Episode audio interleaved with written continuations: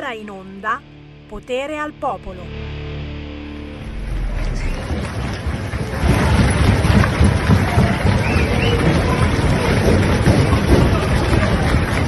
Non vogliamo un minuto di silenzio, ci vogliamo far sentire e lottare contro questa società che ci opprime, che ci rinchiude nella paura di essere molestate, uccise. Noi andiamo contro questo minuto di silenzio, espressione del silenzio che opprime le donne, perché abbiamo paura di parlare, perché non sappiamo eh, quale sarà la reazione del nostro partner.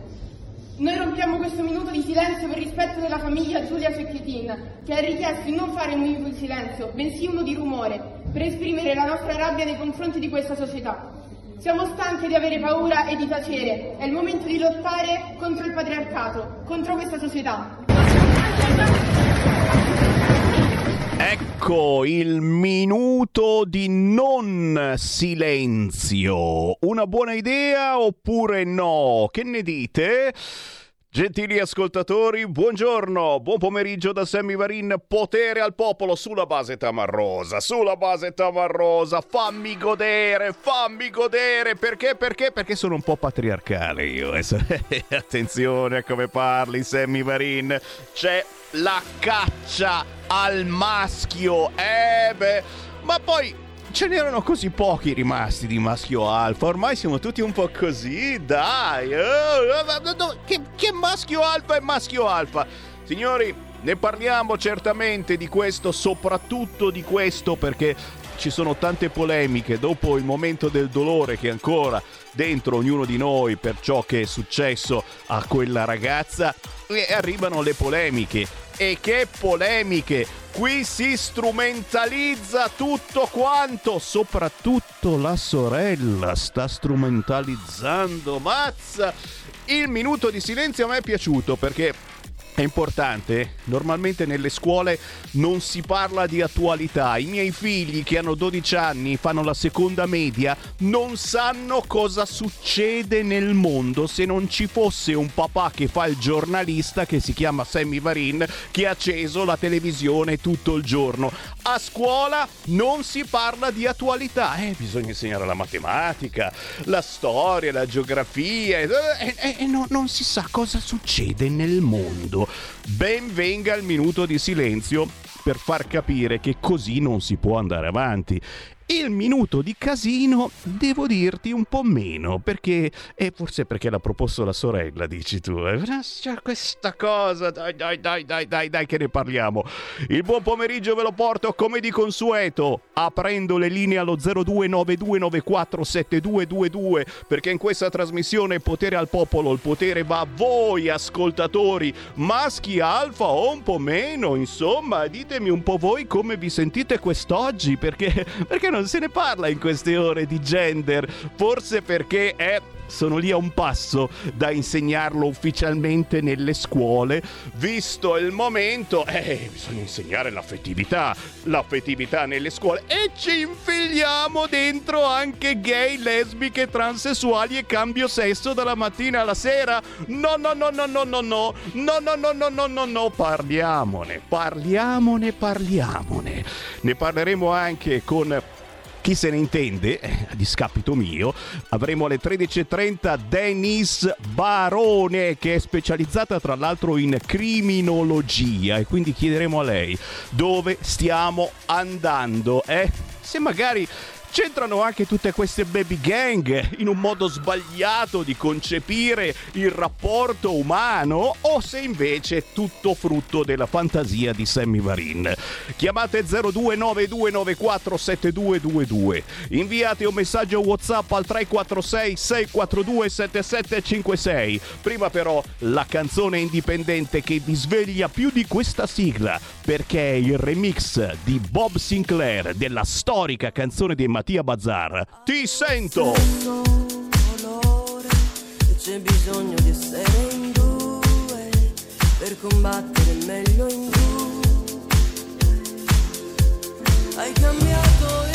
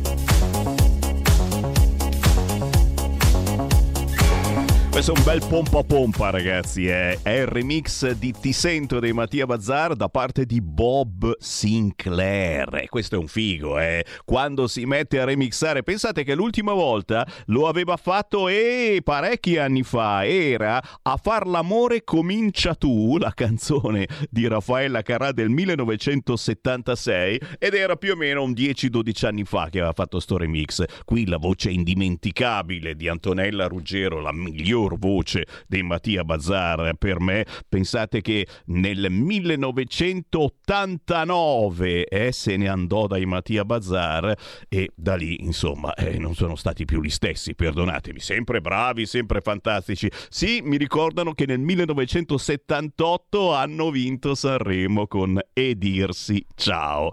Pezzo anni 80 questo, ma assolutamente fuori dal tempo. E voi come vi sentite quest'oggi? Guardate che vi faccio sentire la Lilly Gruber e state attenti. Prima però apriamo un po' di telefonate. 0292947222 c'è la Gruber che vuole andare in diretta, lasciala lì ancora un attimo. Pronto? Pronto Sammy? Buongiorno. Buongiorno. Dopo aver sentito che anche oggi sono arrivati 508 migranti, eh. come vuole che mi senta? Eh. Basta Meloni, vogliamo le angurie. mi fa piangere, mi signora mi fa piangere, grazie, grazie. E ne sono arrivati mille passa, devo dire. C'è scappato il morto naturalmente, un bambino eccetera. E, mm, sul fronte immigrazione l'unica novità è che questa mattina si è illustrato il progetto di mandarli in Albania eh? e il leader di Forza Italia ne ha parlato e avremo modo certamente in, nelle prossime ore di riprenderlo perché perché è l'unico segnale di vita che arriva eh, dall'Europa sul fronte immigrazione. Il nostro, quello italiano, perché l'Europa è ancora lì che dorme. Eh, sai che c'è? Mm, che hanno deciso eh, in Belgio, mi pare, di cambiare nome alla festa di San Nicola eh, per non offendere i marocchini. cioè San Nicola è quello da cui praticamente deriva la festa del Natale, no? Gli cambiamo il nome alla festa di San Nicola perché sennò i marocchini si sentono esclusi, ta sai come le. 0292947222, certo, mm, su tutte le agenzie, su tutti i siti eh, c'è la, la tristissima storia di Claudia e soprattutto le novità che stanno uscendo, perché noi giornalisti poi se vediamo che la cosa, insomma, come ha fatto...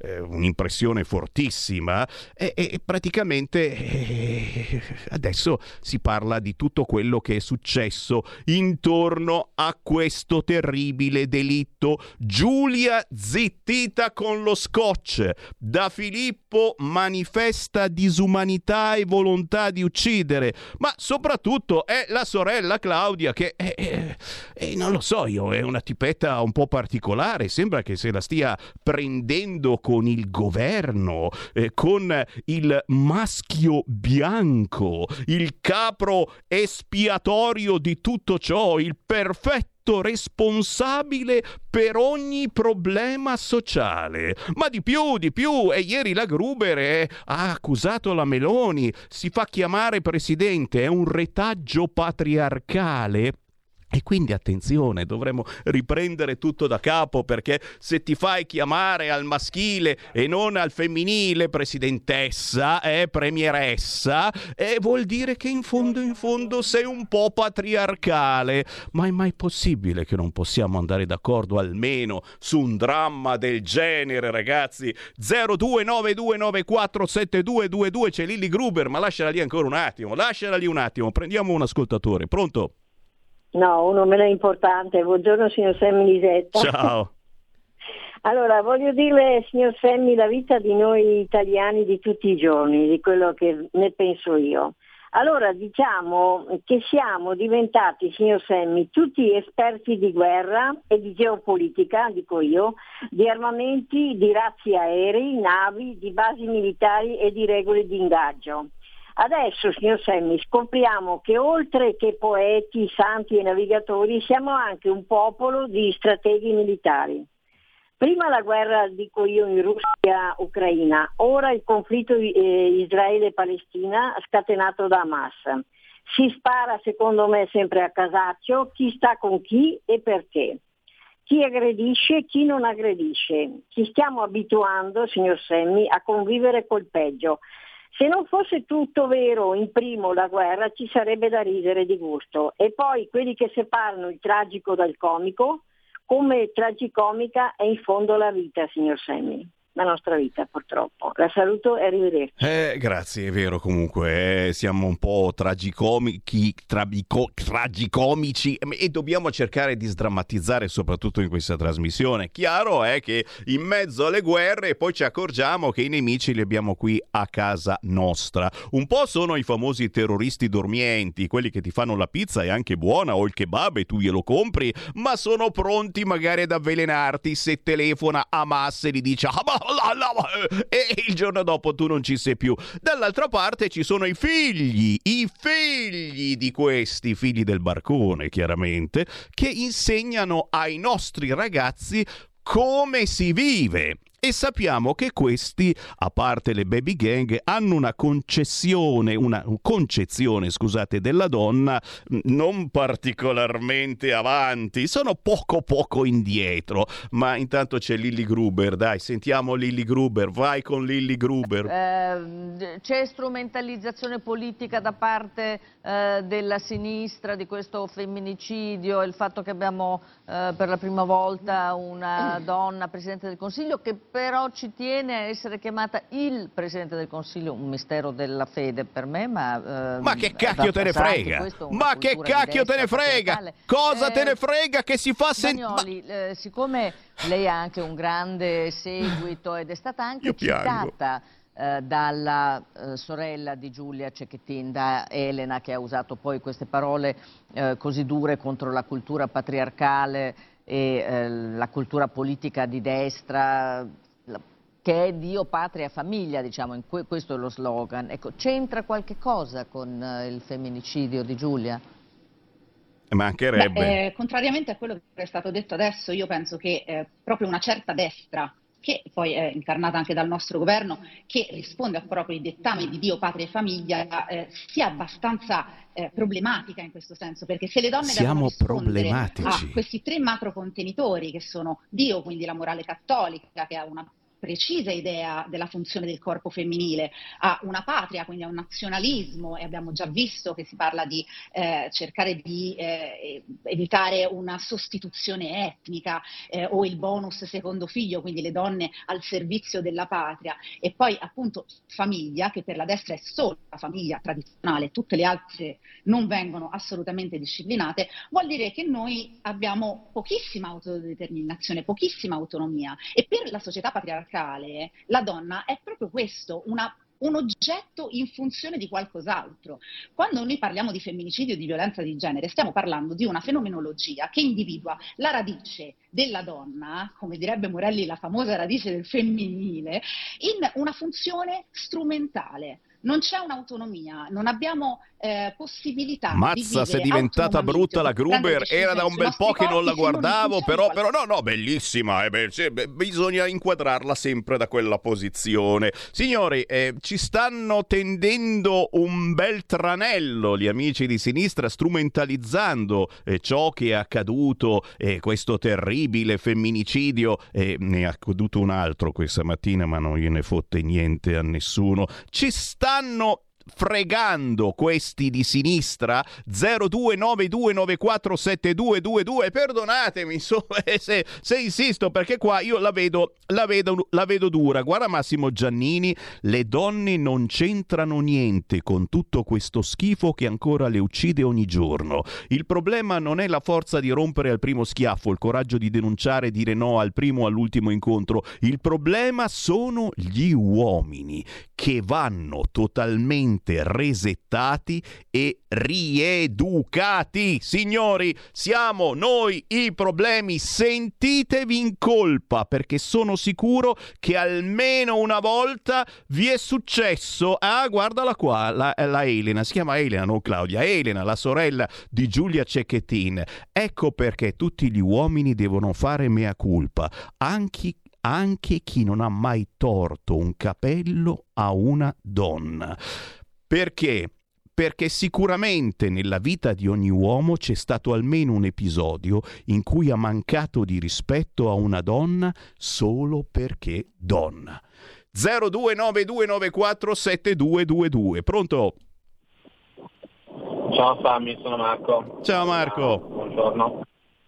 Ciao, senti, cercherò... allora eh, l'argomento è molto complesso. Eh, innanzitutto voglio dire che io non mi sento in colpa, sono solidale ovviamente con la vittima, ma non mi sento in colpa per due motivi.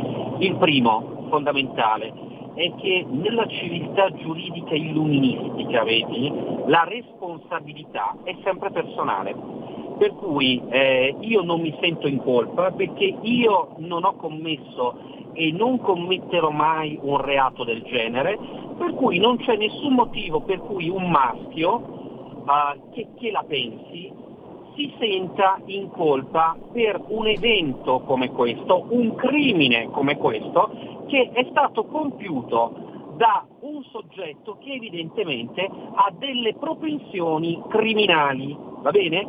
La responsabilità giuridica e criminale è personale. Eh, io non mi sento responsabile in quanto facente parte di un insieme e questo insieme si chiama insieme maschile. Seconda cosa, riflettiamo un attimo su un aspetto fondamentale non è vero che questo è un delitto commesso in una società patriarcale, perché in Italia non esiste nessun patriarcato e non esiste probabilmente dagli anni 70. Terza cosa, laddove in Italia esistono agglomerati, società, comunità patriarcali come quella islamica, per esempio, eh, sembra una contraddizione, ma dove vigono le regole proprie del patriarcato non esistono o sono meno frequenti i casi di femminicidio. Allora, ultimo punto della questione, riflettiamo bene su una cosa, se questi delitti non sono legati ai valori del patriarcato, che sono direttamente invece collegati con una identità di genere maschile che si rifà ai valori superiori della spiritualità, della trascendenza, anche della nobiltà da un certo punto di vista. Allora, questi femminicidi a che cosa vanno ascritti? Molto semplice, ad una società materialistica come questa, ad una società fluida come questa, in cui uno volendo rinnegare perfino l'identità di genere, è portato a non guardare il proprio maschile. Il lato maschile, così come quello femminile, non è solo luci, ma è anche ombre, perché se ci sono dei delitti, vedi, che sono propri dell'identità di genere maschile, un po' anche per il testosterone che ha un uomo, va bene, eh, delitti che eh, riguardano una certa forza, una certa ferocia anche. Non è che le donne sono prive di lati bui o comunque oscuri attinenti al proprio genere, perché se vogliamo vederla ci sono dei delitti compiuti prevalentemente da donne, come gli infanticidi. Ci sono, ci sono, è vero, è vero, è vero. È d'accordo a metà, però interessante discorso. Qualcuno mi ricorda che qui in Italia il delitto d'onore è stato cancellato nel 1981. Qualcun altro mi ricorda la polemica sul se il se di Matteo Salvini ha scritto un post dicendo se il ragazzo verrà ritenuto colpevole se e già qualcuno scrive ecco lo vogliono liberare ecco eh, sicuramente sarà debole di mente sai quelle cose che succedono di solito agli immigrati no? ho sentito delle voci ma per favore proprio Matteo Salvini ma avete sbagliato persona un'altra chiamata pronto? Pronto sono Luciano da Sondrio carissimo non so più se chiamarmi Luciano o Luciana a questo punto, eh, perché è pericoloso essere maschio. È vero. Eh? Fa- facciamo una cosa, puoi dedicare una canzone di Marco Masini a tutti questi stronzi che rompono i coglioni, quelli di sinistra, la canzone Baffanculo? Ciao, un abbraccio a tutti. Stai ascoltando Radio Libertà. La tua voce libera, senza filtri né censura. La tua radio.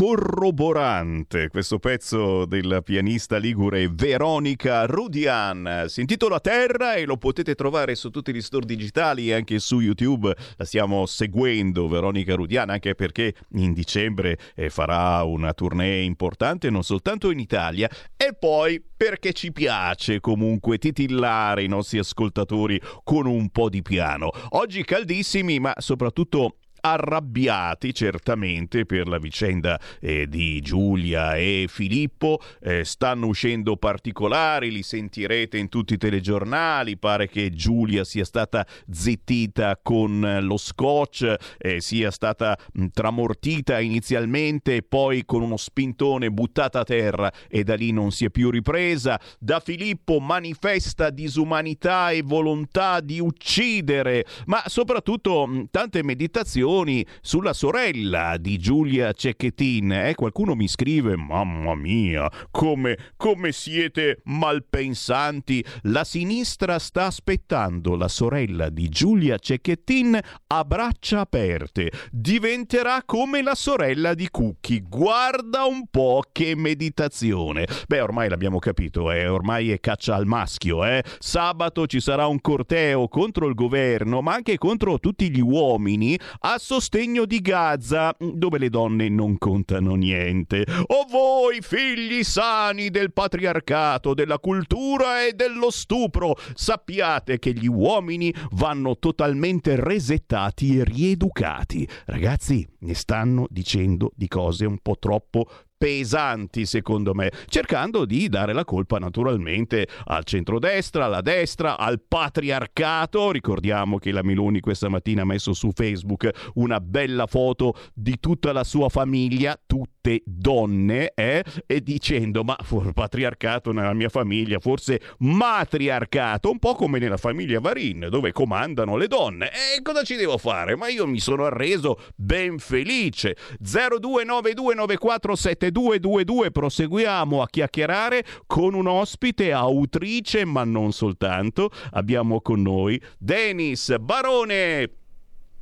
Ciao, ciao a tutti. Aspetta che l'accento non è giusto, forse è Denise. Denise, sì. Eh, Denise è maschile. Eh già, ma sai che oggigiorno, anzi io, io scriverei Denise e punto sen- con un asterisco finale, perché sai, non si sa mai magari che cambi idea durante l'intervista. Denise Barone, dottoressa in giurisprudenza, specializzata in criminologia e con tre enormi passioni equitazione, esoterismo e fantasticare. La Denise l'abbiamo cuccata già un anno fa perché aveva scritto un libro e adesso ne ha scritto un altro che è già stato premiato. Si intitola La signora del caos e, e, e, e di cosa parla? Dai, cominciamo da questo libro. Cosa ci hai messo dentro in questo libro? Allora, innanzitutto è un romanzo fantasy, quindi una cosa completamente diversa dal, dal pre- dalla precedente opera. E io ho la passione proprio del fantasy, di sognare, quindi nella mia vita privata mi sono messa a scrivere appunto un'avventura eh, in un mondo eh, particolare, nel senso che è pieno di magia, che in realtà poi la magia sta venendo a mancare, però è un mondo proprio fantastico, dove appunto è popolato da eh, diavoli, demoni, creature fatate, creature angeliche non morti e ehm, diciamo che la protagonista fa una discesa ad inferi per ritrovare se stessa e per eh, scoprire se stessa, però la cosa perlomeno che a me piace molto, è che la protagonista non è mh, buona, nel senso che come si definisce anche lei è al di là del bene e, ma- e del male, molto nicciana come, come mm. cosa, ed è considerata da molti malvagia. Ed è lei, la protagonista è donna, quindi tornando al discorso di prima, è una, è una fanciulla.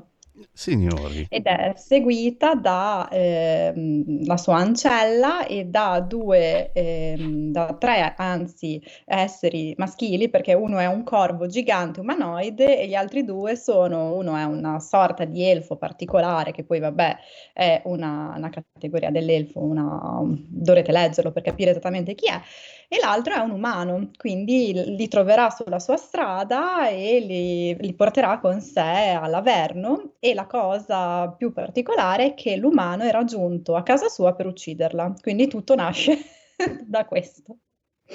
Signori, eh, ci ha menato via per qualche minuto la Denise perché eh, questo è anche un bel regalo secondo me per le prossime feste di Natale. Eh, cerchiamo di, di, trasportare lontano la persona a cui vogliamo bene perché, perché questo presente non è proprio la fine del mondo. Ma, ma intanto, prima, prima, di entrare ne, nel particolare dell'attualità, eh, parlaci un attimo di cosa fai tu nella vita, perché fai così tante cose, hai ottenuto, e eh, ne stiamo sbirciando qualcuno in radiovisione, così tanti riconoscimenti, oltre che per questo libro, eh, riassumi un attimo.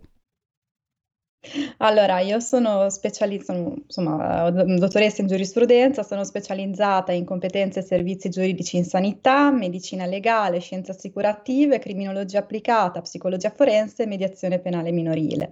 Sono insegnante docente in un'università a Roma, sono redattrice in una testata giornalistica romana e, ehm, e poi che cosa? Sono, mi ricordo più neanche io, ah sì, sono iscritta, sono criminologa effettiva e sono iscritta a all'Ancrim e, e direi basta. articoli perché sono, sono, anche reporter europea, però sì, diciamo che più o meno riassumendo è quello che faccio, quindi io mi occupo eh, diciamo da mm, mala sanità a casi proprio più pesanti, anche nella quantificazione e constatazione del danno psicologico perché ho anche una specializzazione appunto in psicologia forense e mm, quindi diciamo che sì, eh, sto, mi sono iscritta per diventare eh, avvocato in ambito ambito europeo, quindi ci vorranno un paio d'anni, però sì, diciamo che questi sono i progetti futuri, ma la mia vera passione è scrivere, quindi io conto di continuare a scrivere sia saggi sia, sia, romanzi, anche perché i saggi ovviamente sono molto utili in ambito di, come professoressa, in ambito universitario, di docenze. Certo, certo, certo. Intanto segnate giù è La signora del caos, se volete fare un regalo natalizio, una bellissima idea.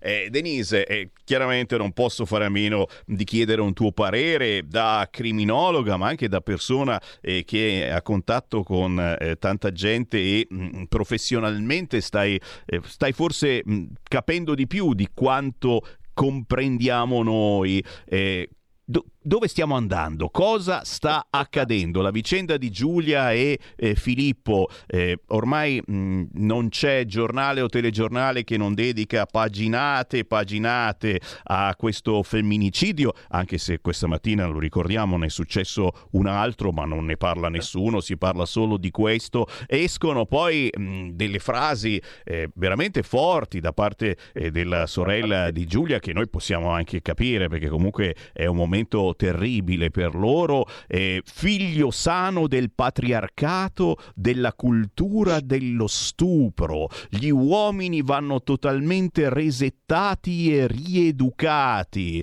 Eh, mm, mm, pare che la colpa di tutto ciò sia di noi uomini, secondo qualcuno, o forse, o forse, dico io, magari dobbiamo cercare più eh, di, di, di, tenere a bada eh, le nostre passioni, le nostre arrabbiature, dobbiamo imparare a litigare nel modo più sano, eh, senza usare le mani, senza usare violenza, dobbiamo imparare ad accettare la sconfitta, e come è una sconfitta sicuramente quando vieni lasciato eh, da una ragazza, da una donna, e, e troppi invece eh, reagiscono in maniera eh, esagerata, magari basandosi sulle scene di violenza che vediamo ogni giorno su internet, sui siti e soprattutto che vedono i nostri figli, i nostri nipoti giovanissimi. E che idea ti fai, Denise Barone, di questa situazione? E soprattutto del momento di attualità eh, veramente brutto. Sono quanti? 103, 105 i femminicidi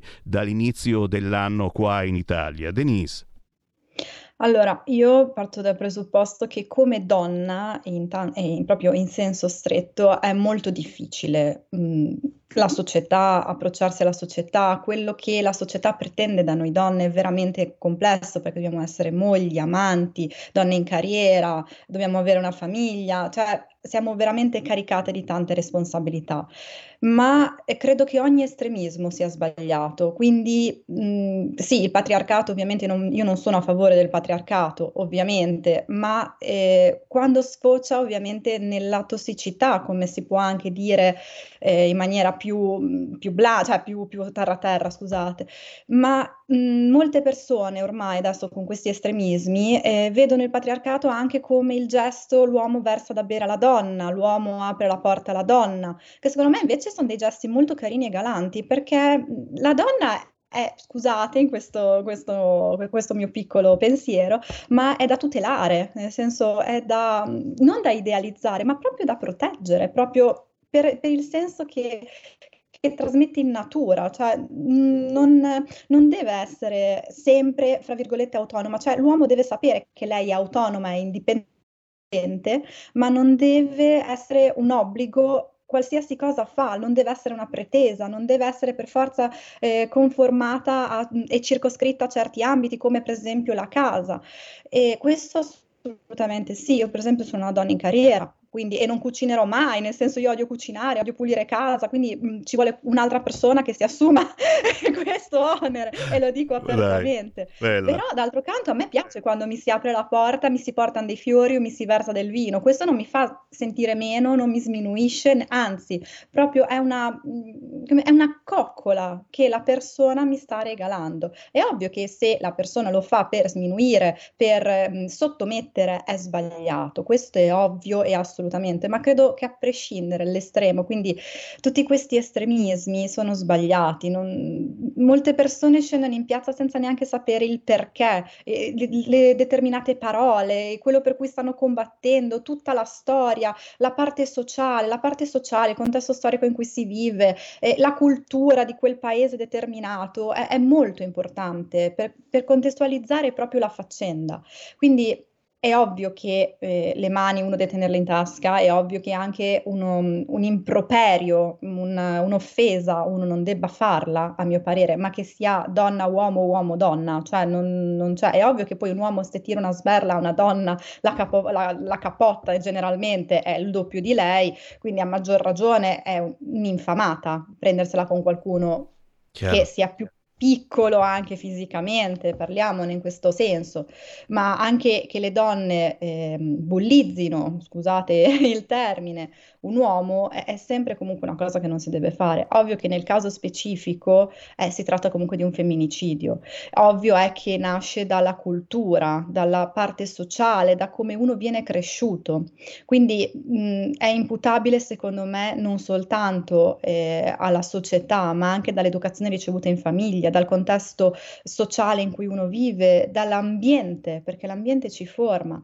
E questo è assolutamente ovvio ed è sbagliatissimo. Io sono sinceramente eh, favorevole a una sensa- sensibilizzazione sulle donne, perché molte donne accettano di essere trattate così e lo vedono come la normalità, si, si so- sottomettono loro automaticamente e perché credono che sia il loro ruolo. Quindi questo io mh, dico che le, le stesse donne non dovrebbero farlo.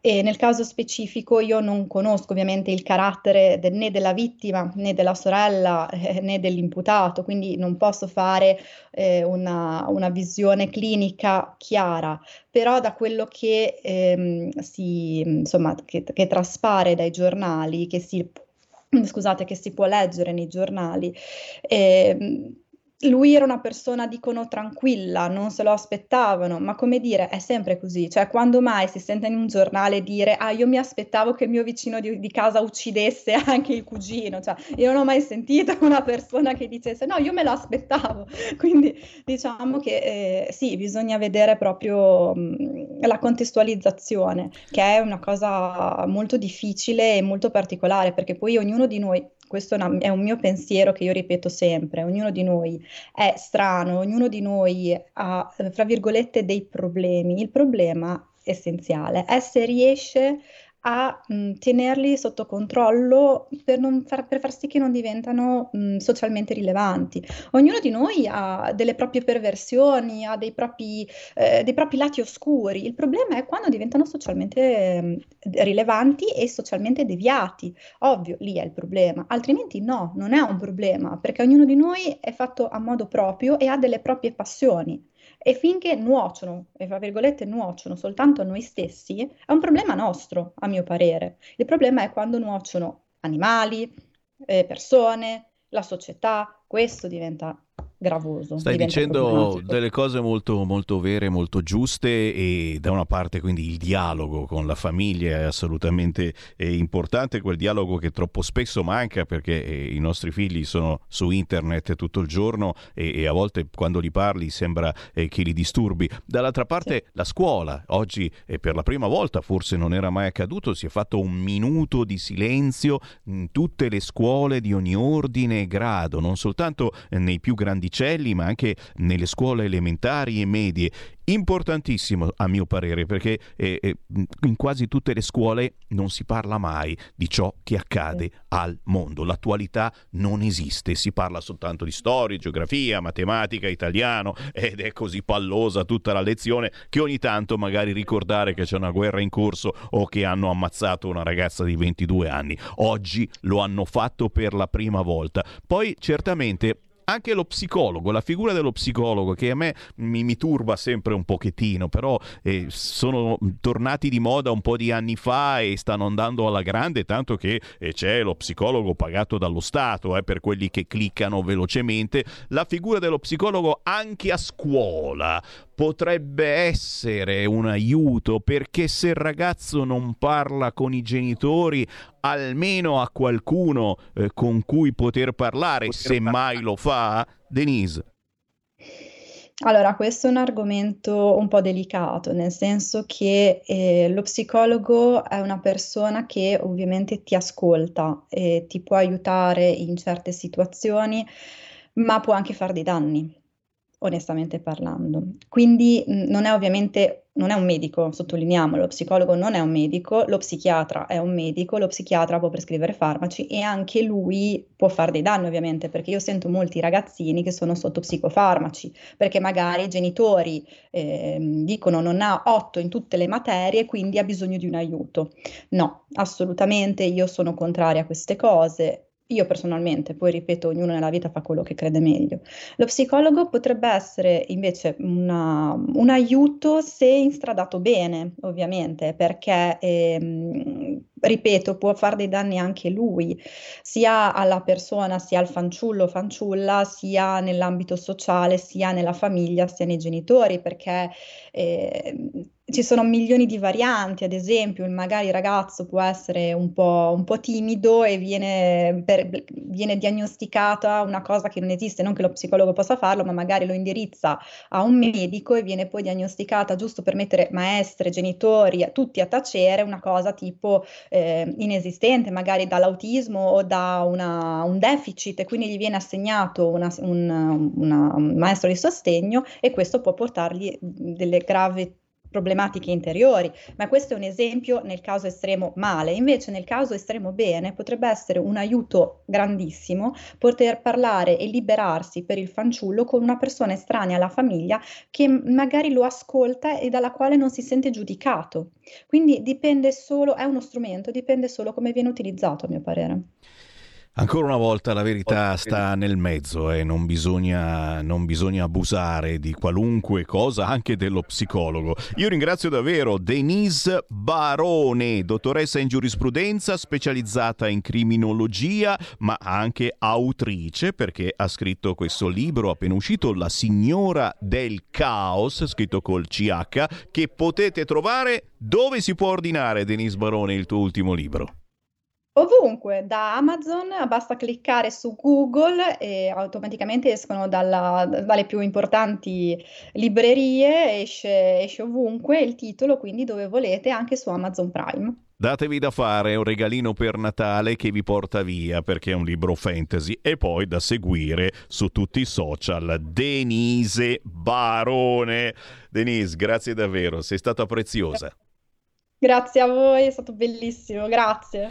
Buon lavoro. Buona giornata. Buon lavoro a Denise Barone. Dai che abbiamo 5 minuti, il più veloce entra in diretta 0292947222. Semmi Varini in potere al popolo oggi eh, apre molto le linee a tutti voi perché ce n'è bisogno, c'è bisogno di parlare, c'è bisogno di sentire il vostro parere sull'attualità, certamente eh, su Elena, la sorella di Giulia Cecchettin Qualcuno mi scrive: Trovo inquietanti le immagini sataniste postate dalla sorella di Giulia Cecchettin. Questa è un'altra polemica che è un po' sopita perché poi queste immagini sarebbero le immagini di una società di skateboard. Se poi questa che va a skateboard usa le immagini sataniste, cosa ci dobbiamo fare? Eh? Eh, eh, forse veramente sta esagerando anche un po' in questo caso la stampa, perché poi queste cose vengono, vengono riprese. No, no, vengono riprese assolutamente sì.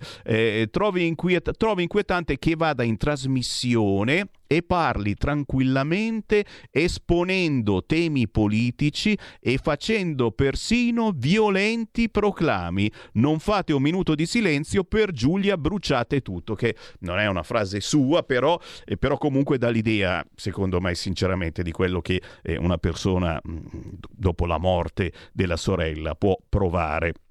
WhatsApp al 346 642 7756, ce ne sono tantissimi perché la nostra è proprio una radio che, ehm, che, che respira eh, ciò che voi provate cerchiamo poi di tradurlo molte volte anche in buona politica eh, perché, perché ci sono le proposte. Abbiamo sentito ieri la deputata della Lega Laura Ravetto, ma adesso c'è anche la Slime. Eh? Insegniamo qualcosa di buona scuola? Sì, ma possibilmente senza tirar fuori il gender. Eh già. Senti questa, mio papà se mi fossi riavvicinata a un tizio possessivo, geloso, invidioso e che mi controllava persino le entrate su WhatsApp, sarebbe andato lui e non dico che gli avrebbe spezzato le gambe, ma quasi. Il patriarcato è protezione. Finitela di sparare cazzate. Interessante anche questo, eh? Come diceva prima la nostra Denise Barone, e insomma, eh, però eh, a volte un po' di protezione eh, della donna, gentilezza, eh, mm, essere cavaliere, aprire la porta. Adesso abbiamo quasi paura a fare questi gesti perché, mamma mia, sei patriarcale, mi hai aperto la porta, mi hai versato il vino. No, no, no, no, non verso più vino nessuno, siamo matti. Oh! Praticamente i sinistri stanno dicendo che tutti gli uomini bianchi, italiani ed etero sono assassini. Quindi non si offenderanno se dico che tutti i clandestini africani sono criminali. Il solito razzista in senso buono, oh, non l'ho scritta io questa. A proposito di patriarcato, ancora WhatsApp è al 346 642 7756, datemi anche il vostro parere. A proposito di patriarcato, sapete quando è stato abolito il delitto d'onore in Italia? Nel 1981. Inutile dirlo, la destra era contraria all'abolizione e per anni anche la democrazia cristiana si oppose. Hai visto? Ha ragione quelli del PD, ha ragione la Slane. Dai, inquadrami questo cartello. Giù le mani da Elena Cecchettin. Chi l'attacca è senza vergogna, lo scrive il PD che ha strumentalizzato completamente tutto quanto. E poi vi dicevo, ci sono i social che eh, pubblicano eh, la foto di questa sorella eh, vestita in maniera strana e che sembra sia una seguace di Satana. Sta accadendo qualcosa di inquietante nel nuovo teatrino mediatico dell'orrore messo in scena da sciacalli privi di scrupoli che stanno strumentalizzando l'omicidio di Giulia Cecchettin per far passare una certa visione del mondo tanto cara alle elite globaliste. Sono due i messaggi che i servi giornalai in queste ore stanno facendo passare in forma subliminale. Picciu, picciu, lo sdoganamento della criminalità. Sono dei disturbi? Lo sdoganamento della criminalizzazione del maschio bianco. Quindi ok? Siamo bianchi, siamo uomini, colpa nostra. Il maschio etero bianco è per nascita psicopatico, quindi predisposto alla violenza e al crimine. Va condannato a priori gli deve essere negato di considerarsi un innocente fino a prova contraria. Eh, eh, il sé di Matteo Salvini. Lo sdoganamento del satanismo. Indossare abiti e accessori con pentacoli, croci rovesciate e farfalle non equivale a essere adepti di Satana. È la moda, qualcosa di assolutamente normale. Anche se si fosse satanisti, che male c'è? È un culto innocuo, come ce ne sono tanti in giro. La normalizzazione del male. Ecco a cosa serve il clamore mediatico dell'omicidio di Giulia. Ragazzi, questo sta girando in rete. Come dice Sammy Varin, la verità sta nel mezzo, alcune sono emerite stronzate, ma puntini, puntini, puntini. Stai ascoltando Radio Libertà, la tua voce libera senza filtri né censure, la tua radio.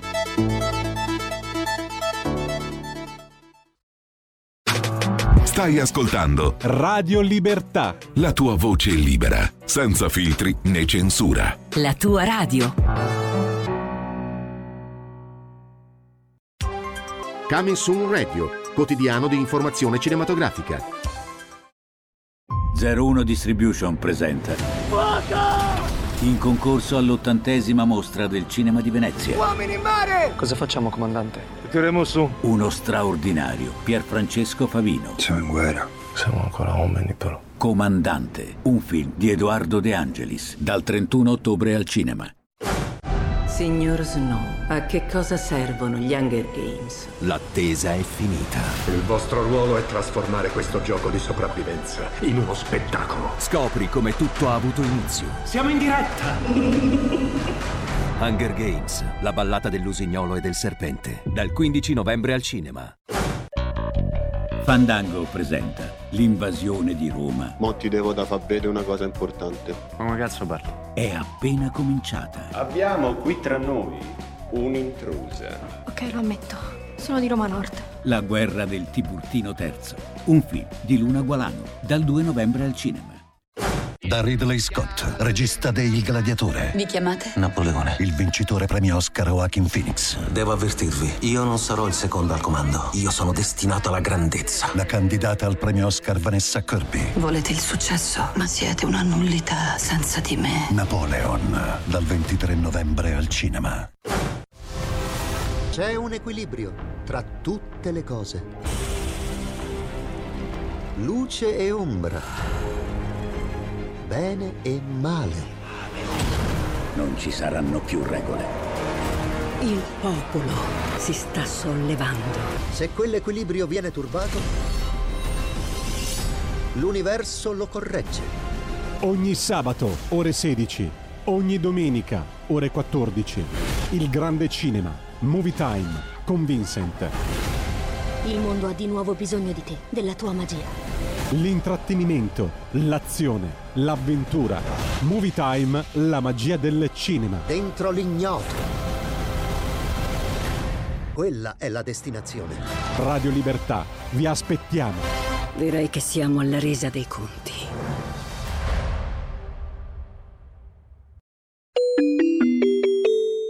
Qui Parlamento chiesto di intervenire l'onorevole Billi, ne ha facoltà. Grazie Presidente Fontana, Ministro Tajani, Ministro Piantedosi, onorevoli colleghi. Parlando di immigrazione non si può non ricordare come l'allora Ministro degli Interni, attuale Ministro delle Infrastrutture, il senatore Matteo Salvini, sia ancora sotto processo per aver difeso i confini nazionali e dell'Unione Europea. È vero, l'immigrazione è uno dei drammi dell'era moderna, non si può far finta di niente, non possiamo girarci dall'altra parte, ma bisogna governarla, perché questo è quello che ci chiedono gli italiani. Il cardinale Matteo Maria Zuppi ha giustamente dichiarato Un sistema di accoglienza deve dare sicurezza a chi è accolto e a chi accoglie. Deve dare sicurezza anche all'Italia che accoglie. Noi della Lega siamo sempre disposti a lavorare con chiunque voglia fare il bene degli italiani e di tutti i popoli europei. Siamo disposti a lavorare anche con i socialisti di buona volontà, come l'amico Edi Rama. Presidente, ministri, ministri ringraziamo l'Albania che dimostra di aver capito con un'azione concreta lo spirito solidaristico che deve animare l'Unione Europea e tende la mano al nostro Paese. Purtroppo, cari ministri, duole constatare che ancora oggi è la stessa Unione Europea che dimostra troppo spesso di non averlo compreso appieno. Alcuni paesi europei dovrebbero imparare dall'Albania. Mi auguro quindi presto che altri paesi europei seguano l'esempio dell'Albania, contribuendo alla gestione dei flussi migratori nell'interesse dell'Europa e dei migranti stessi. Limitare gli sbarchi, come ha ricordato lei, Ministro Tajani, per limitare i morti in mare e contrastare la criminalità, con- contrastare la tratta degli esseri umani per mezzo di flussi programmati e ordinati. In definitiva, questo protocollo quindi rappresenta un altro passo in avanti nella gestione dei flussi migratori nel Mediterraneo. Siamo sulla buona strada, nella direzione del contrasto all'immigrazione clandestina, come per esempio anche Katarina Barley, la vicepresidente socialdemocratica tedesca al Parlamento europeo, ha affermato esternalizzare la gestione dei migranti non è sempre sbagliato. E come avete ricordato anche voi, anche il cancelliere tedesco Olaf Scholz ha espresso un parere positivo su questo accordo. Pertanto questo accordo deve essere l'occasione per dare un passo deciso verso una collaborazione europea più stretta e solidale, sia nell'Unione Europea sia con gli altri paesi del continente europeo. Un ulteriore passo importante verso il blocco delle partenze e il blocco delle ONG selvagge che vogliono imporre a paesi sovrani la politica di immigrazione. Questo sì che è in contrasto con la nostra Costituzione, che prevede la che la sovranità appartenga al popolo. Ministro, ricordo come in Africa vivano un miliardo e 200 milioni di persone in Medio Oriente circa 400 milioni, in tutto quindi circa 1 miliardo e 600 milioni di persone e sono in crescita, crescita costante. Pertanto, se solo l'1% dovesse sbarcare sulle nostre coste italiane, avremmo 16 milioni di sbarchi e vi ricordo che la Lombardia, la Lombardia conta 10 milioni di abitanti, il Molise meno di 300 mila, la Valle d'Aosta poco più di 100 mila. Ce lo possiamo permettere? Ma Ministro, penso proprio di no. Inoltre, Ministro, mi permetta anche di notare come, come parlamentare qui alla Camera rappresento l'emigrazione italiana, sono stato eletto nella circoscrizione estero in Europa, quindi sono stato eletto da italiani che sono andati a lavorare all'estero decenni e decenni fa in condizioni estremamente pesanti. Faccio riferimento per esempio ai minatori del nord Europa, in Belgio, agli italiani che sono andati a lavorare per costruire strade, ponti in Svizzera, in Germania, hanno sudato sangue e spesso hanno dato anche la propria vita. E devo dire che spesso, spesso, Ministro, sempre, queste persone mi dicono che sono emigrate all'estero allora solo per un motivo, per dare un futuro migliore ai propri figli. Quindi, Ministro, li rappresento con tanto orgoglio e con tanto rispetto. Rappresento l'emigrazione italiana all'estero e quello che chiede l'emigrazione italiana è che si possa attuare anche in Italia un'immigrazione controllata, un'immigrazione di persone che abbiano voglia di lavorare e di contribuire allo sviluppo del nostro Paese come i nostri connazionali hanno fatto all'estero e stanno facendo all'estero e che ci rendono orgogliosi di essere italiani e promuovono il sistema e l'economia italiana all'estero. Grazie ancora e buon lavoro.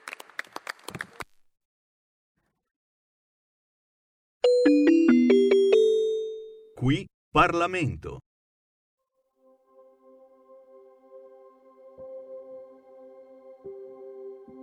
Sei l'energia che ha dato forza alle mie gambe di alzarsi e correre.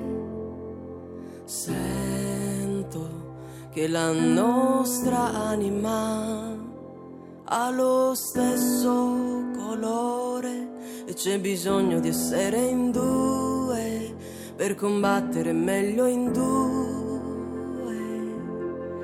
Hai cambiato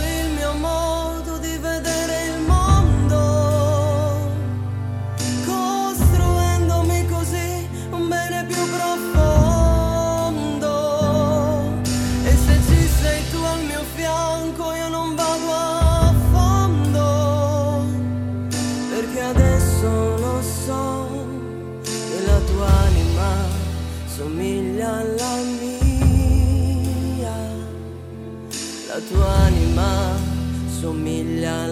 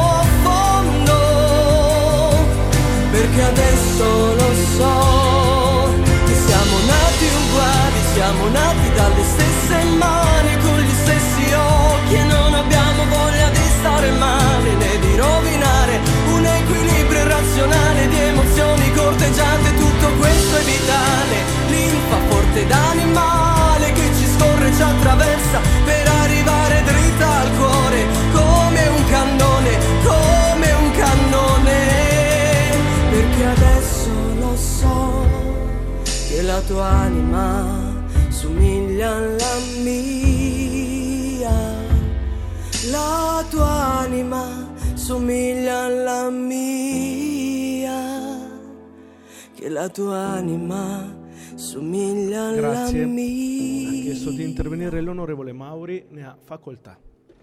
Interessante questa canzone di Valentina Volpe in testa. Non è facile da scrivere, ma la trovate poi, eh. Valentina Volpe in testa. La tua anima somiglia alla mia. E chissà perché poi ogni canzone adesso viene un po' eh, anche presa a riferimento per ciò che è accaduto a Giulia. Eh, due anime che si assomigliano, eh, un'idea di amore comune. Eh, che però deve essere quell'idea. Se ci si inizia a discostare, se ci sono degli intoppi eh, troppo grandi, eh, se vedi che lui o lei, perché no, eh, ti vuole portare su una strada eh, che non ti piace, ti vuole obbligare a quella strada, eh, bisogna reagire. Certo, bisogna reagire. Brava Valentina Volpe la tua anima somiglia alla mia. Entriamo in Segui la Lega. Segui la Lega è una trasmissione realizzata in convenzione con La Lega per Salvini Premier. E tra poco vi leggerò gli eventi targati Lega, ma prima ancora segnalazioni, le vostre allo 0292947222. Potete entrare in diretta e dire la vostra sull'attualità anche tramite WhatsApp al 346 642 7756. Ne abbiamo parlato prima con la criminologa e ha fatto, ha fatto un, un, un, riferimento anche alle donne, perché ora eh, pare che gli uomini siano cattivi, ma anche le donne sono cattive. Ne abbiamo parlato anche su queste frequenze parecchie volte con hashtag bambini strappati e tante donne eh, che hanno picchiato e cercato di uccidere uomini. Ma non si può dire, non si può dire, Repubblica lo mette in, virgolettato, anche le donne sono cattive, l'incredibile posizione dell'esperto scelto da Valditara per combattere la violenza di genere nelle scuole. Eh? Non si può dire, Amadori, non si può dire queste cose capite un attimo come l'informazione di sinistra sta prendendo in mano completamente questo dramma, strumentalizzandolo contro il governo e contro di voi che non vi sentite eh, degli assassini solo perché siete uomini e magari avete votato centrodestra. Ciao Sammy, il patriarcato in Italia non c'è, ma tra 20-30 anni ci sarà. È come se ci sarà con l'islamizzazione dell'Europa e dell'Italia, ad opera del PD e dei sinistri. È solo una questione di tempo. Anche le stronzate che spara Giannini dalla Repubblica. Viva la Lega e Forza Salvini, da Stefano, dall'isola d'Elba. Ancora WhatsApp al 346 642 7756, altro che medioevo, nichilismo e relativismo a mani basse. Il maschio in natura è il complemento meraviglioso e armonioso che dà origine con la femmina a un'unione inscindibile e unica che culmina con la procreazione. Oggi essere maschio, bianco e cristiano è diventato un problema per il mondo alla rovescia. Fanculo alla plastificata Gruber, politicamente parlando, of course, e sinistrorse varie, scrive Gianni. È chiaro, la sensazione è questa, eh? adesso ci si arriva secondo me, stanno sputtanando, diciamolo chiaramente, l'uomo eh, per tra poco fare i complimenti, ci faccio quello che vuoi, a chi invece non è né uomo né donna, dai, vedrai che salta fuori, eh? perché adesso sarebbe bello mettersi d'accordo sull'insegnamento all'affettività nelle scuole, il problema è che la sinistra ci vuole infilare buttare dentro il gender. Che cosa c'entrerà mai? Beh, da una parte non bisogna mancare di rispetto a nessuno, agli uomini, alle donne, anche a persone che hanno un altro sesso, ma loro si spingono più in là.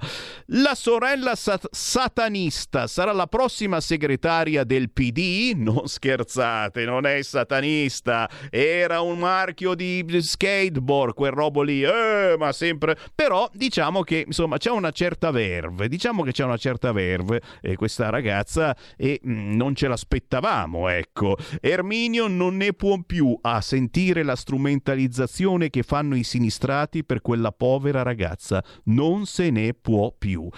Tutto vero, tutto vero certamente, ma Giustamente, eh, leggiamo anche qualche evento targato Lega sul territorio. Eh, oggi c'è stato il ministro Valditara a Napoli, l'abbiamo visto questa mattina in una scuola che penso fosse una scuola elementare, nel minuto di silenzio, eh, molto apprezzato, almeno dal sottoscritto, eh, anche se eh, era un po' di sinistra forse, eh, il minuto di silenzio nelle scuole non era mai stato fatto, secondo me.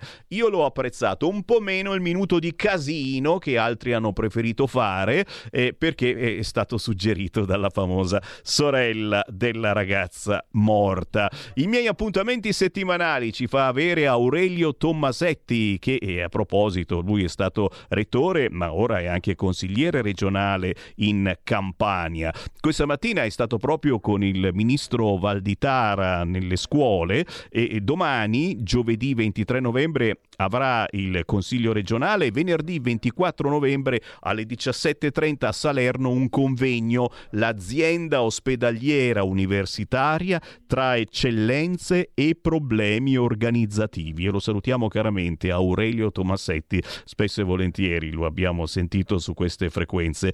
Appuntamenti da non scordare targati Lega sul sito legaonline.it importante perché lì li trovate veramente tutti soprattutto quelli televisivi televisivi, ma ce n'è qualcuno in più che vi dà Sammy Varin. In questo caso, per questo sabato 25 novembre, siamo proprio sulla notizia, si parla di violenza contro le donne, ma chi parla non sono i soliti che vanno dalla Gruber.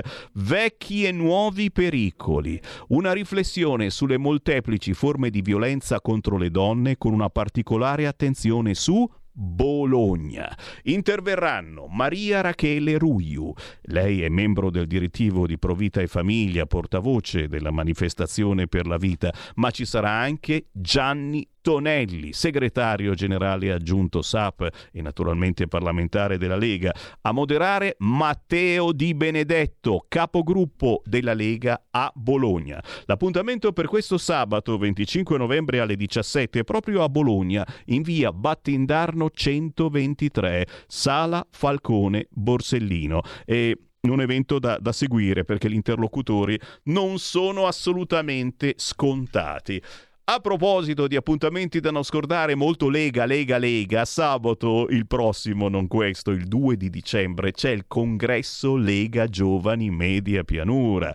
E quindi ci si ritrova tra ragazzi e poi si va a mangiare e a ballare e questo è il divertimento targato Lega, signori, buona politica ma anche divertimento. Congresso Lega Giovani Media Pianura, sabato 2 dicembre alle 18, sala civica Dalmine, via Betelli 21 a seguire cena e discoteca. Ma adesso stanno apparendo tante cene di Natale per farsi gli auguri delle varie sezioni della Lega. Potete inviarmi la vostra cena eh, proprio anche fisicamente al 346 642 7756. Io leggo il messaggio in diretta. A Ceriano Laghetto, ad esempio, Monza Brianza, si organizza la cena di Natale per martedì 5 dicembre alle ore 20 presso la griglieria Galleria Raffaele di via Piave a Ceriano Laghetto. Chiaramente ci sono eh, appuntamenti importanti con altrettanti personaggi importanti e in questo caso avete personaggi territoriali da non mancare. Questo venerdì 24 novembre c'è l'onorevole Lancini, europarlamentare della Lega, che vi invita all'evento Economia e territorio e la transizione green. Dove sta la verità? Questo venerdì 24 novembre alle 17.30 presso la fiera di Treviglio in via Roggia Moschetta con Fabio Dragoni, giornalista della Verità che fa il moderatore, ma ci sono tanti ospiti locali importantissimi e il più importante, secondo noi, è sicuramente l'onorevole Lancini che vi attende a questo evento. Ancora, mm, pranzi, cene di Natale, eccola qua, il 24 novembre alle 20 la sezione di erba della Lega Lombarda organizza la cena di Natale e questa è una roba carina carina che ci andrei io, a parte la bella compagnia compagnia. Io ho abitato per qualche anno nella zona di Erba, a Lambrugo per l'esattezza, e questa è proprio dietro la mia vecchia casa. Si va a mangiare però al ristorante Negri che solo il nome evoca un certo razzismo in senso buono, molto variniano. Sto scherzando. Qui si mangia da Dio, ragazzi, le robe della buona vecchia cucina della nonna. Il ristorante Negri si trova a Pusiano, in via Mazzini, e la cena di Natale della Lega del 24 novembre alle 20 ha dentro prendo fiato Salumi della tradizione, patè di vitello su crostini, torta salata di verdure, nervetti con cipolla rossa, formaggi della Valsassina con confettura di susine e miele al castagno chilometro zero, cassola con polenta, oppure arrosto di vitello alla crema di rosmarino con contorno. Torta e prosecco, caffè digestivo, acqua e vino, 40 euro, signori. Eh, lo so, non è poco, però sicuramente c'è dentro anche qualcosa per la sezione della Lega, ma soprattutto per tutte queste cose, ragazzi. Mm? Direi che cos'altro si può aggiungere se non buon appetito e, e, e l'invidia del Sammy Varin che purtroppo eh, sono perennemente dalla parte opposta adesso.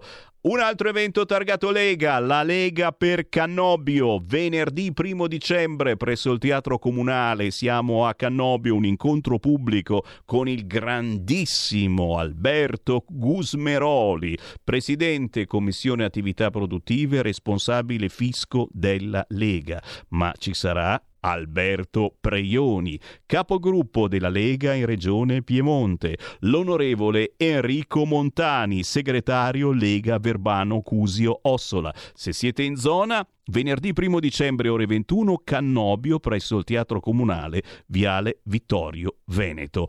Abbiamo finito? No, no, no, non abbiamo finito perché a Verbania il 17 dicembre il pranzo di Natale della Lega Verbano Cusio Ossola presso la Bocciofila Possaccio a Verbania. Alessandro Panza, Alberto Gusmeroli, Alberto Preioni, Enrico Montani, ma c'è anche il grandissimo Riccardo Molinari. Direi che per il momento è tutto. Sì, sì, sì, poi ci sono tanti altri eventi sul territorio e io vi invito naturalmente ad andare sul sito legaonline.it, lì li trovate tutti. Segui la Lega è una trasmissione realizzata in convenzione con La Lega per Salvini Premier. Dai, dai, dai, 5 minuti ancora a vostra disposizione al 346 642 7756. Chi vuole parlare con me? Certo, basta un messaggio WhatsApp o anche per la diretta il nostro centralone 0292947222. A proposito di eh, segnalazioni targati Lega e soprattutto che ci riportano a, a quello che stiamo vivendo in questi giorni, è sì, eh, l'immigrazione clandestina continuano ad arrivare, eh, continuano ad arrivare. Questa mattina eh, Tajani ha spiegato cosa abbiamo in mente di fare mh, mm, con l'Albania e chiaramente ci sarà un attacco da parte dell'opposizione come non mai perché, perché l'idea l'abbiamo avuta noi e non loro. E intanto, a proposito di moschee abusive, eh, sappiamo che dove c'è la Lega che governa eh, c'è un certo pugno un po' più fermo su questo fronte, è soltanto dove governa la Lega purtroppo. Sentite qua, sentiamo questo video. È una questione di sicurezza e di ordine pubblico. In quei locali non si può più pregare, non è possibile fare moschee. Niente più moschee abusive in cui vengono pronunciate frasi come questa. Vai per fanculo casa tua, non è casa tua. A decidere di mettere un freno al proliferare di moschee abusive è Anna Cisint, sindaco di Monfalcone. Sono luoghi di possibile predicazione dell'odio. Un provvedimento per chiudere i luoghi di culto musulmani non autorizzati nella città del Friuli Venezia Giulia, diventata la più islamizzata d'Italia. Come vedete camminando lungo queste strade non sembra di trovarsi in Italia, ma in un paese islamico. Oltre il 30% dei cittadini è straniero e sono quasi tutti di religione musulmana. Vedete qui è pieno di supermercati e negozi etnici, ma l'integrazione per molti di loro non sembra essere affatto contemplata. Parlate italiano voi? No. Tu parli italiano? No, no. Nulla, nessuno? Non capisci più buono italiano. L'integrazione non è un obiettivo che hanno i musulmani integralisti come a me è stato detto da alcuni imam. Noi non siamo interessati all'integrazione ma alla sostituzione. Una sostituzione che sembra avvenire importando in Occidente regole proprie della religione islamica. Quella burka obbligo per mettere la donna. Tutte donne sempre. Islam ha detto così. Una regola, quella del velo, che viene imposta sin da bambine. Esce senza il velo? No. A te dà fastidio? Addio.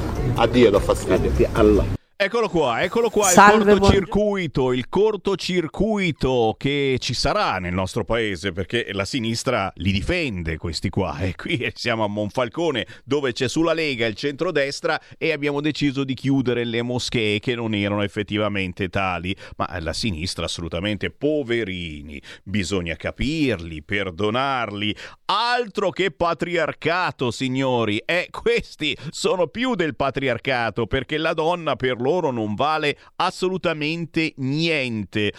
Capite che cosa sta per accadere nel nostro paese? Quale cortocircuito pazzesco dovremo ingurgitare? Beh, tutto dipende anche da voi, da come andrete a votare il 9 giugno dell'anno prossimo quando si voterà per le elezioni europee. C'è Silvia Sardone, anche lei, anche lei molto attiva sui social e a proposito del pacchetto sicurezza, anche questo stracizzato a go-go dalla sinistra, sentite che cosa dice.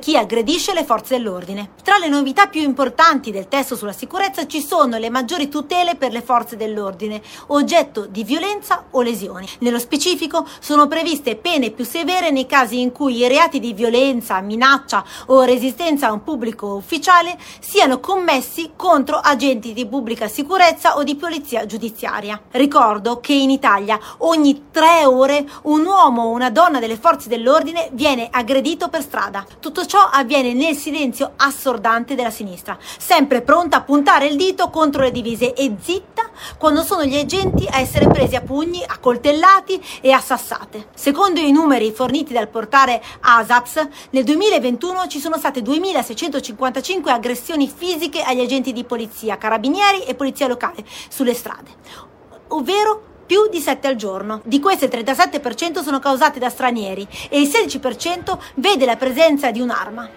Bene, quindi maggiori tutele a uomini e donne in divisa con sanzioni più pesanti per i violenti. Difendiamo chi ci difende ogni giorno. Con tanti saluti alla sinistra, che di solito solidarizza con i delinquenti invece di sostenere le forze dell'ordine. Stai ascoltando Radio Libertà la tua voce libera, senza filtri né censure, la tua radio.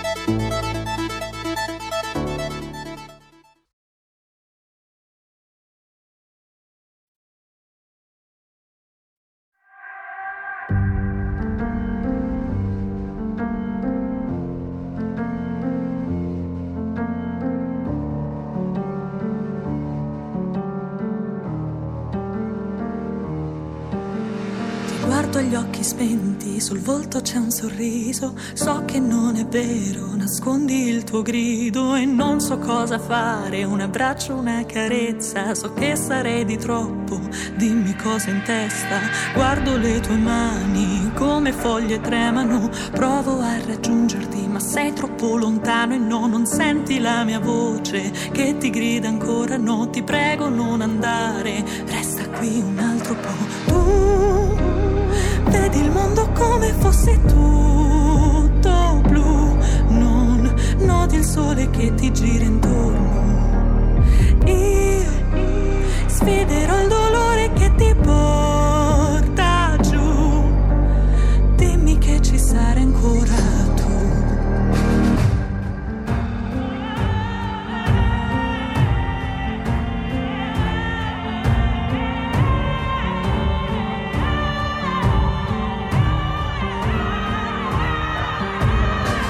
Esci con gli amici, provi a non pensare, anche quando ci riesci, torni a casa e tutto è uguale. Tua madre è preoccupata, non sa come aiutare, tu non le dici niente, non le vuoi fare del male. Pensi che non possa capire quel che è dentro, pensi che non voglia aiutare il figlio che ha portato in grembo,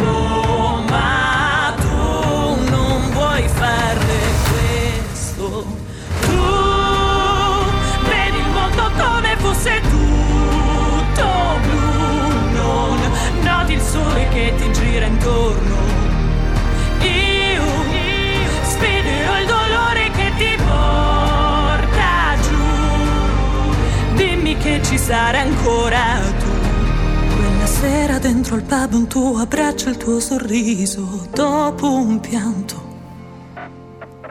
Non servono parole, ho capito che ora posso starti accanto.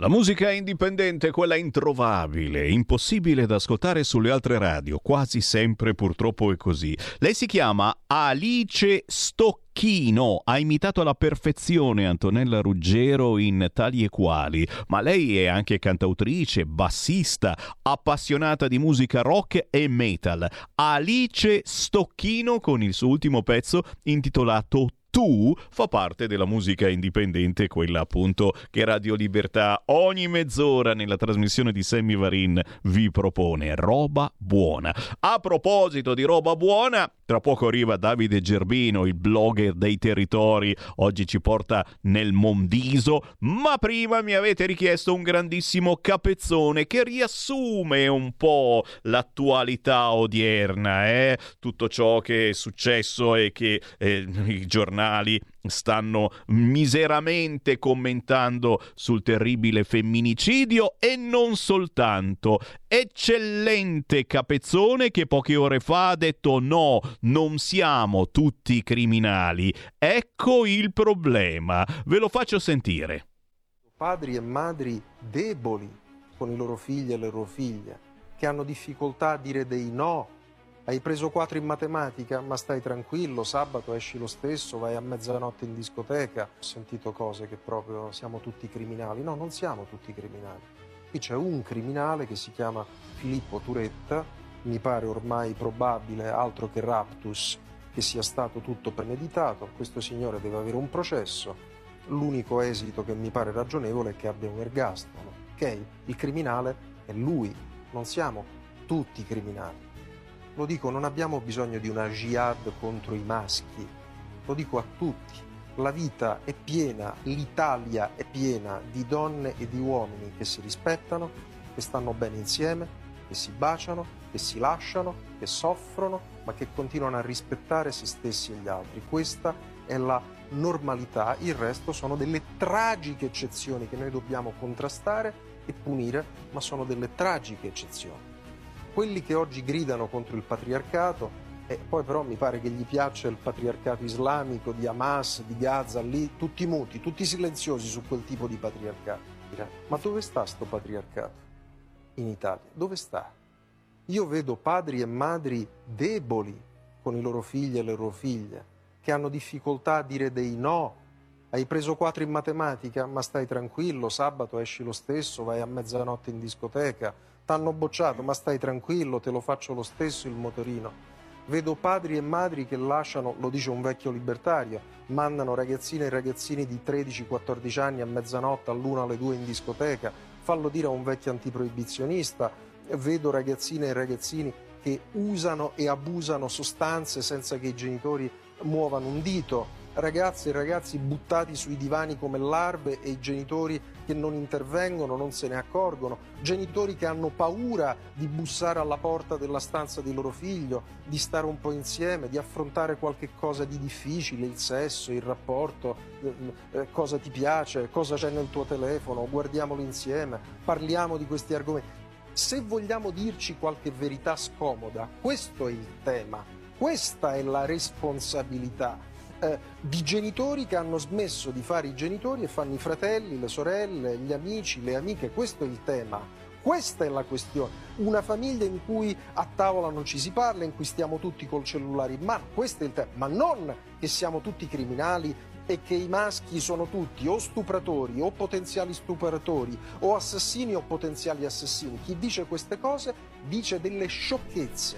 Bravo, bravo Capezzone, il vecchio antiproibizionista Capezzone che però dice giustamente eh, forse ci vuole anche un po' più di attenzione da parte della famiglia, da parte di noi genitori. Ammazza, non dirmelo veramente, è, è un monito per tutti noi sicuramente, però è giusto non fare eh, di tutta l'erba un fascio, eh, bisogna educare ai sentimenti da una parte, ma lasciamo stare il gender fluid e qui bisognerà trovare la quadra con la sinistra su questo fronte? Assolutamente sì. Signori, sto per andarmene anche perché la mia trasmissione è ufficialmente dedicata al territorio e ben sapete che il territorio per noi è anche Davide Gerbino. Chi è Davide Gerbino? È un blogger molto conosciuto perché le sue trasmissioni eh, girano eh, su tutti i siti, anche su alcune televisioni, oltre che la nostra. Davide Gerbino ogni settimana ci porta in una zona diversa d'Italia a scoprire quei ristoranti, quelle locande e quei paesi ancora poco conosciuti e che magari rimarranno così per sempre perché perché, eh, perché non hanno un business così importante. È un po' come la nostra radio, una radio di nicchia che però trasmette quello che le altre radio non possono o non vogliono trasmettere. Oggi Davide Gerbino, il blogger dei territori, ci porta alla scoperta dei territori del Monviso, che guarda caso ci stanno parecchio parecchio simpatici. Linea a Davide Gerbino.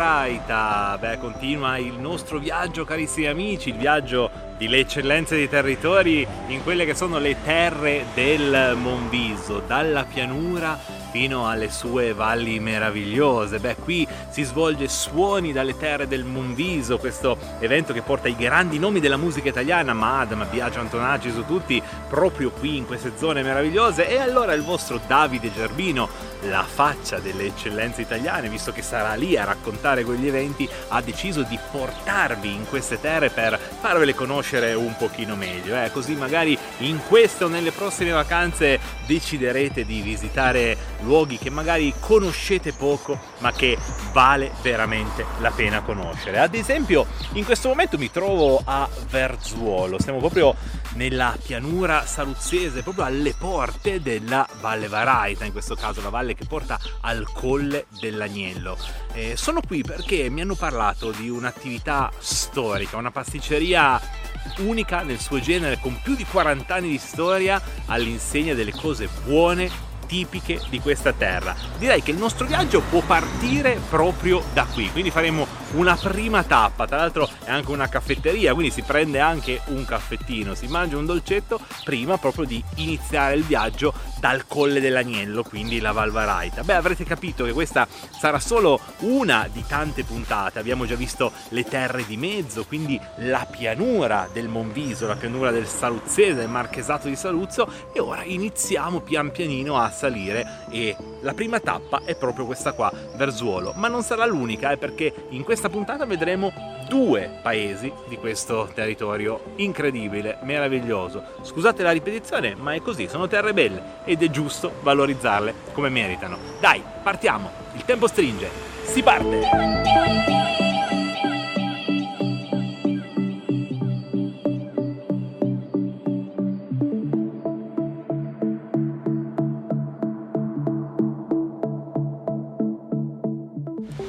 In pieno centro a Verzuolo, sulla strada che collega Cuneo a Saluzzo, sulla strada che porta poi alle valli, alla Valle Varaita, c'è una realtà che dobbiamo assolutamente conoscere, una pasticceria storica che da oltre 40 anni porta in questo territorio tantissime cose buone, tantissime leccornie. E lì è alle mie spalle una realtà molto particolare, molto interessante. Direi che è arrivato il momento di andarla a raccontare, di andarla a scoprire insieme.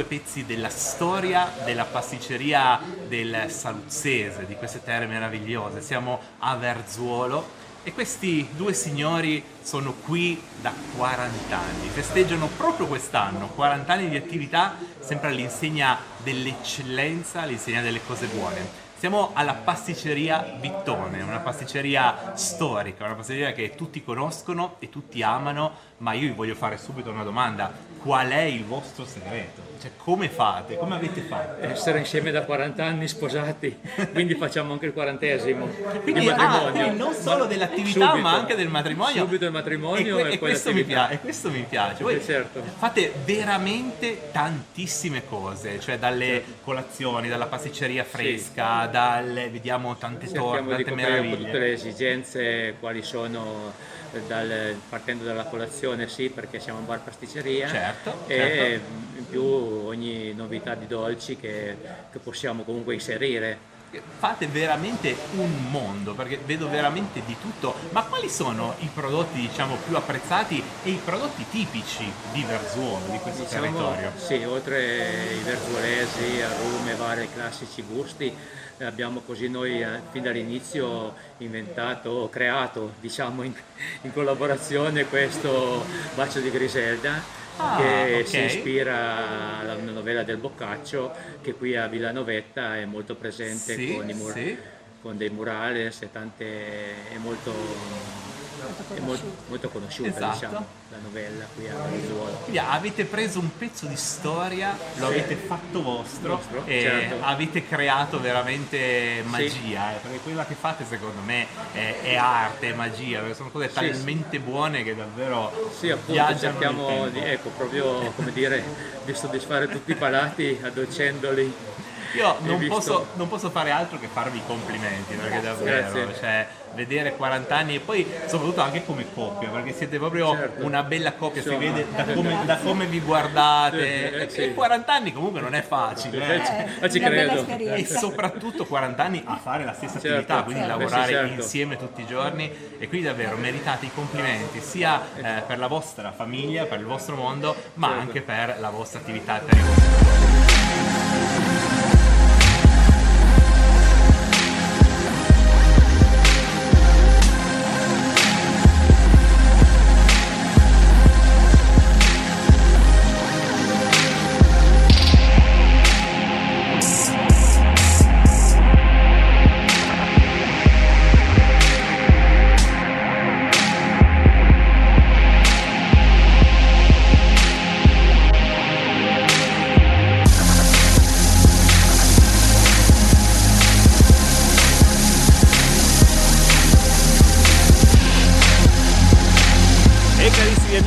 la nostra scoperta della Val Varaita si sposta a Piasco.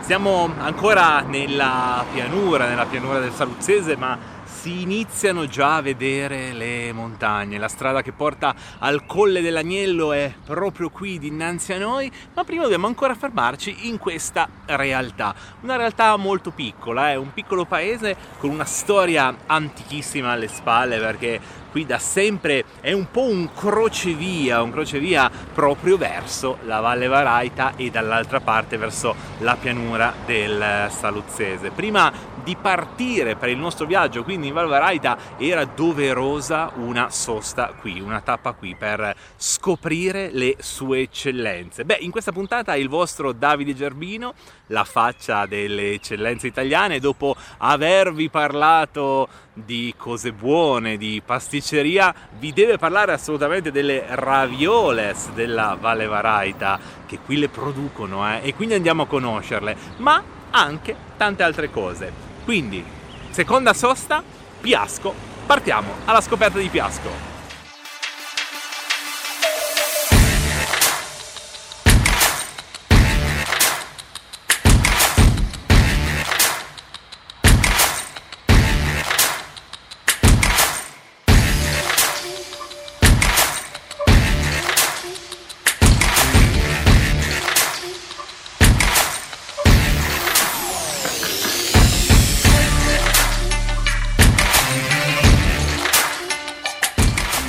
Valle Varaita, terra di pasta, di pasta fresca, le sue ravioles conosciute credo veramente in tutto il mondo. E qui a Piasco, proprio alle porte della Val Varaita, ho incontrato un pastificio che lavora ancora secondo la tradizione, ma ha saputo anche innovarsi, rinnovarsi, crescere, stare al passo con i tempi. Insomma, un mix di territorio, di tradizionalità, ma anche di innovazione. Andiamo a scoprirli insieme.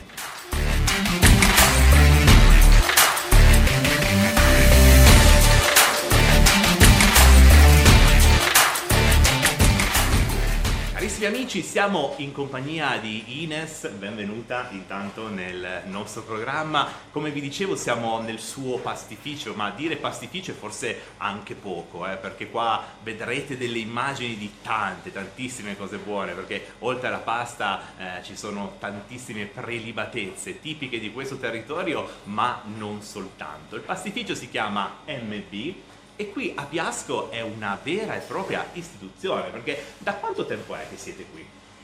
Grazie, allora noi siamo qua dal 1963 quando è nato il pastificio. Quindi quest'anno è una direi cifra tonda, no? 5, 70 anni, no, eh, 60, 60 anni. 60 anni ragazzi, cifra tonda. Però che abbiamo rilevato l'attività, io e mio marito, è nel 2002, quindi Ok. sono passati ehm, Già 20 anni anche, 20 anni anche anche, qua. anche di voi, ok, ok. E fate veramente tantissime cose, ma partiamo eh, da quello che è il prodotto tipico di questa valle. Siamo alle porte della Val Varaita, non mancano le ravioles. Le ravioles è il nostro punto di forza, sono appunto un gnocco affusolato con dentro l'impasto, eh, il tumin dal mel, Ok, ok. vengono appunto preparate, distribuite sia eh, nel dettaglio in negozio e sia nei punti di ristorazione. Ok, perché un dettaglio molto importante della vostra attività, poi dopo vedremo anche un prodotto tipico vostro, una cosa proprio un'esclusiva che avete fatto, è che vi rivolgete ovviamente agli abitanti di Piasco, perché siamo veramente in pieno, in pieno centro, in pieno centro storico, vi rivolgete ai turisti che spesso e volentieri passano in questo territorio per degustare le vostre cornie, ma il vostro prodotto gira anche nei ristoranti. E che ristoranti? Cioè, parliamo un po' anche di questo aspetto perché dimostra poi la vostra eccellenza, la vostra qualità. Sì, infatti è proprio così, sono ristoranti ambiziosi che sono alla ricerca di prodotti territoriali, perché il nostro obiettivo in pastificio è proprio con la nostra squadra, che è la parte principale del, di, appunto, della nostra attività, con i nostri collaboratori, è dare prodotti d'eccellenza fatti in un certo modo, con amore e passione, usando prodotti territoriali e stagionali. E questa è la cosa più importante, la cosa che fa veramente la differenza. A proposito di eccellenza, di artigianalità, stiamo vedendo alcune immagini di un prodotto che è unico, è un qualcosa di vostro. Come si chiama? Anche lì c'è una storia particolare perché è nato proprio su input di un ristoratore, ma poi è diventato un vostro cavallo di battaglia. Di che cosa sto parlando? Ecco, il cavallo di battaglia sono i gobbi di Saluzzo, i Göpp Saluse, che è un plin fatto a mano Ok.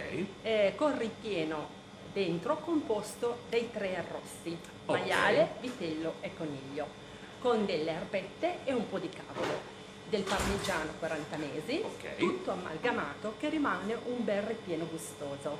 Poi viene fatto eh, dei salamotti, Sì, dei salamini sì. a mano e poi vengono tagliati con molta cura. Questi stiamo- göpp sì. sono speciali e da condire con il fondo bruno.「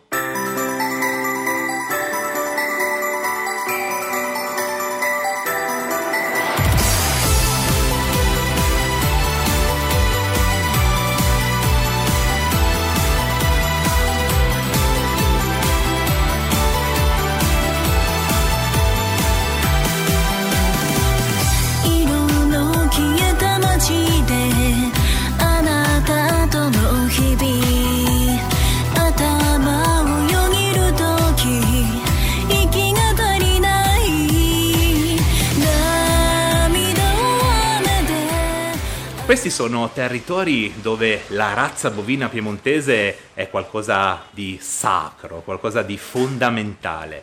E quindi le macellerie hanno ancora un po' questa sacralità, questa antica tradizione, questa antica eccellenza. In pieno centro, a Piasco, ne ho scovata una che è qui, pensate, dal 1926, sempre all'insegna della tradizione e della qualità. Andiamo a scoprirla insieme.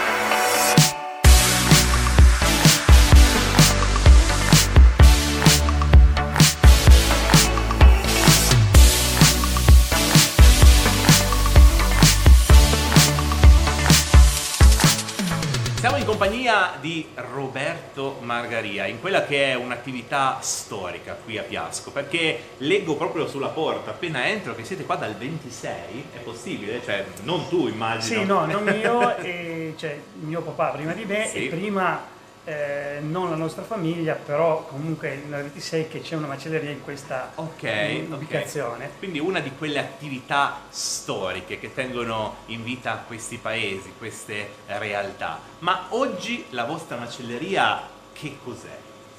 Ma è cos'è? È un'attività eh, principalmente finché si riesce eh, a livello tradizionale, cioè finché diciamo, portiamo avanti una tradizione e cercando di dare a- alla nostra clientela una qualità cioè, dove magari non la possono trovare. Ok, ok. Quindi innanzitutto il vostro lavoro è fatto di ricerca, di materia prima. Eh, la vostra carne arriva da questo territorio, praticamente quasi a chilometro zero. Certo, assolutamente a chilometro zero. Abbiamo eh, delle aziende agricole della zona che sono i nostri cioè, diciamo, clienti da, da tanti anni, dove c'è una filiera cortissima, e dove noi eh, compriamo animale, macelliamo e, e lo vendiamo direttamente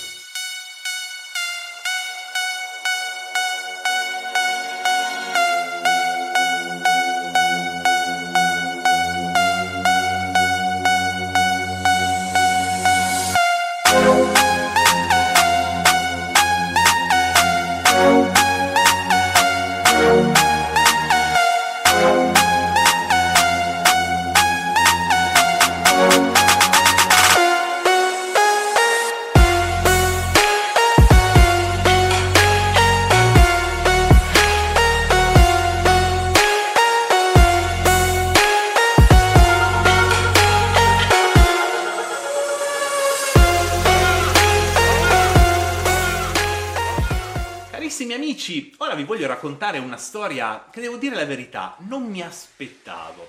Uno pensa a Piasco come a un paese piccolo, un paese che già guarda alla montagna, quindi sicuramente pieno di eccellenza enogastronomica, ne abbiamo vista tanta. Ma poi scopri che in pieno centro, proprio eh, nella piazza principale, possiamo dire, di Piasco, c'è un'attività che veramente è molto particolare, il wedding planner, la wedding planner, perché la ragazza che c'è al mio fianco, Claudia, benvenuta, intanto, lei fa proprio questo di lavoro, la sua passione è creare eventi che vanno ovviamente dai matrimoni, ma non soltanto, eh, battesimi, comunioni, cresime, compleanni, quello che volete, laddove c'è bisogno di organizzare una festa, bisogna venire qua nel suo negozio, nella sua attività, rivolgersi a lei e lei ci crea la meraviglia. Ho detto giusto o ho sbagliato? Questo fai? Giusto. Ok, lei crea meraviglia. Lo fai da quanti anni? Allora, il negozio è aperto da due mesi, Ok, è ok. una, un'aggiunta in più al nostro lavoro per eh, tutti i miei clienti ed è quattro anni che sono wedding planner. Tu nasci appunto quindi quattro anni fa come wedding planner. Come ti nasce questa passione? Perché comunque è un qualcosa di particolare, cioè devi avere dell'arte dentro di te, perché Mi un po' di arte piace c'è. cose nuove, cose creative, non sempre le solite cose e, e da qua è nato tutto. In queste zone uno pensa che questo sia un mestiere eh, legato magari più alla grande città, invece tu mi dici che lavori molto molto bene, poi alla fine anche nei piccoli borghi c'è, l'eccell- c'è l'eccellenza e c'è la necessità di appoggiarsi a qualcuno che sappia fare questo, perché non è facile. No, non è facile, ma lavoro non, diciamo non manca. Non manca. Gli gli eventi sono tanti, è una nuova, per tanti è una cosa nuova, una novità e Invece è giusto che ci sia perché non è facile organizzare un evento. Infatti la domanda che ti voglio fare è proprio questa, cioè come parti? Cioè quando arrivo io che non so, voglio fare un compleanno. Avete ascoltato Potere al Popolo.